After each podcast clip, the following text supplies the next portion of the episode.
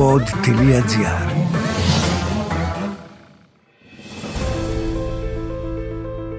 Ημερολόγια Αποστολών Το pod.gr δίνει το μικρόφωνο στους γιατρούς χωρίς σύνορα. Είμαι ο Τίμος Χαλιαμάλιας, είμαι νοσηλευτής και μέλος των Γιατρών Χωρίς Σύνορα από το 2013. Δέκα χρόνια μετά την πρώτη μου αποστολή, φορώντας ακόμη το γυλαίκο των Γιατρών Χωρίς Σύνορα, Ω πρόεδρος πλέον του ελληνικού τμήματος της οργάνωσης, προσπαθώ καθημερινά να ενημερώνομαι για την πορεία των δράσεών μας και τις αποστελέ μας ανά τον κόσμο. Διαβάζοντας για τη νέα έξαρση των συγκρούσεων και της βίας στο Νότιο Σουδάν, μεταφέρομαι αυτομάτως εκεί όπου ξεκίνησε το ταξίδι μου στους γιατρούς χωρίς σύνορα, στο Μαλακάλ του Νοτιού Σουδάν. Τότε, κάποιους μήνες μετά την έναρξη ενός αέναου εμφυλίου πολέμου το 2014, βρέθηκα εκεί, ως μέλος της ομάδας μας, σε ένα καταβλισμό όπου χιλιάδες άνθρωποι εγκατέλειπαν τα σπίτια τους, τα υπάρχοντά τους και προσπαθούσαν να βρουν την ασφάλεια σε μία σκηνή.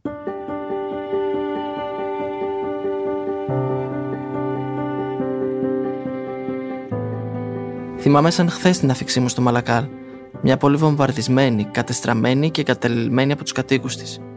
Μέσα σε ένα αυτοκίνητο βλέπω τριγύρω ερήπια σπιτιών, ένα εγκαταλελειμμένο νοσοκομείο, γυναίκες και παιδιά να περπατούν και μαγνητίζομαι κυρίως από τις γυναίκες και τον τρόπο με τον οποίο κουβαλούν όλα τους τα υπάρχοντα σε έναν μεγάλο μπόγο στο κεφάλι τους. Είναι όλοι ξυπόλυτοι και βιαστικοί.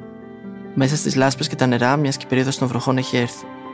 Η μετακίνηση των αυτοκινήτων αλλά και των πεζών είναι πολύ δύσκολη. Και κάπου μπροστά μας η πύλη. Η πύλη που οδηγεί στον καταβλισμό. Μια πύλη φυλασσόμενη από στρατιώτες των Ηνωμένων Εθνών που οδηγεί σε μια νέα πόλη μέσα στην ερυπωμένη πόλη.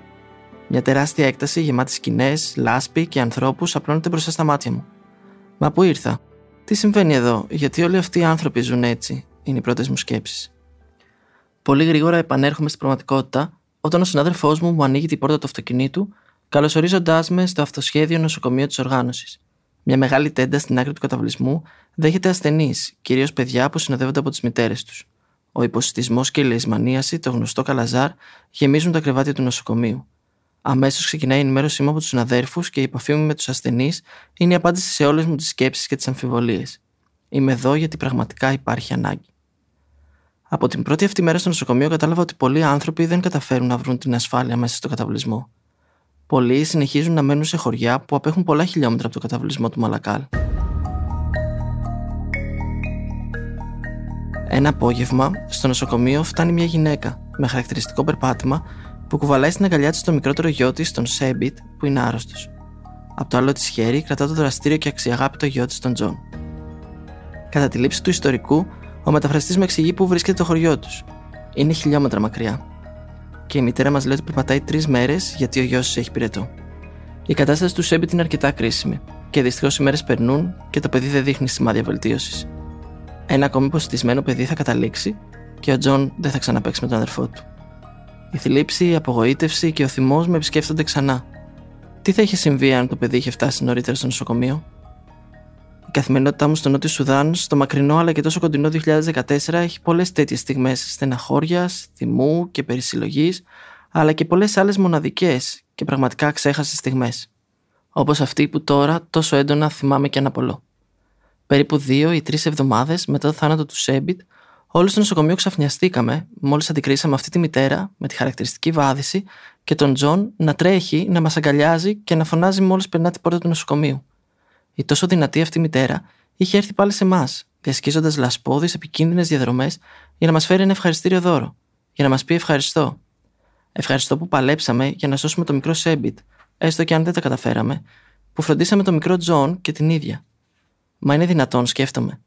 Είναι δυνατόν η μητέρα έχασε το παιδί της και όμως δεν ξέχασε την προσπάθεια όλων μας.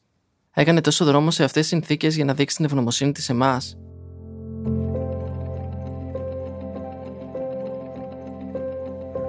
Και όμως, η στιγμή αυτή που είναι μία από τις πολλές που θυμάμαι από το Νότιο Σουδάν, με κάνει να λέω πως η απόφασή μου να συμμετάσχω σε αποστολές με τους γιατρούς χωρίς σύνορα είναι μία από τις σημαντικότερες που έχω πάρει στη ζωή μου.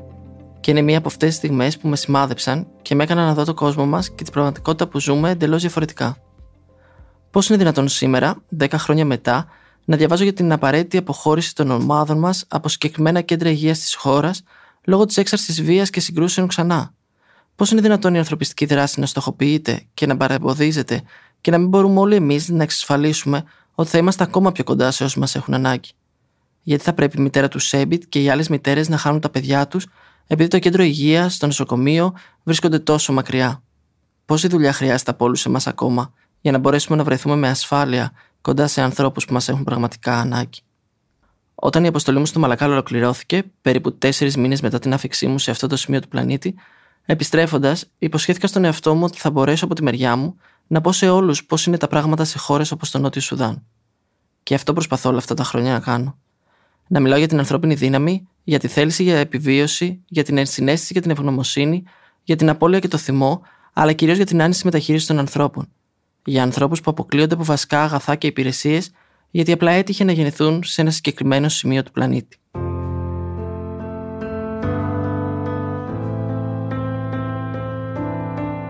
Το ξέρω πως η κατάσταση δεν θα αλλάξει εύκολα. Το ξέρω πως παιδιά σαν το Σέμπιτ θα χάνονται καθημερινά. Αλλά μπορώ με βεβαιότητα να πω πως η αλληλεγγύη και η βοήθεια προς τον συνάνθρωπό μας μπορεί να σώσει έστω ένα παιδί. Μπορεί να φέρει μια μικρή αλλαγή και να χαρίσει σε όλους μας μια φωτεινή στιγμή. Μια ελπίδα για ένα καλύτερο κόσμο, ένα καλύτερο αύριο. Ήταν τα ημερολόγια αποστολών. Ένα podcast με τις ιστορίες των γιατρών χωρίς σύνορα από την πρώτη γραμμή. Όποιος θέλει να ενισχύσει το έργο τους μπορεί να επισκεφθεί το msf.gr κάθετος donate. Ήταν μια παραγωγή του pod.gr. Για να ακούσετε κι άλλα επεισόδια μπορείτε να μπείτε στο pod.gr, Spotify, Apple Podcast, Google Podcast ή όπου αλλού ακούτε podcast από το κινητό σας.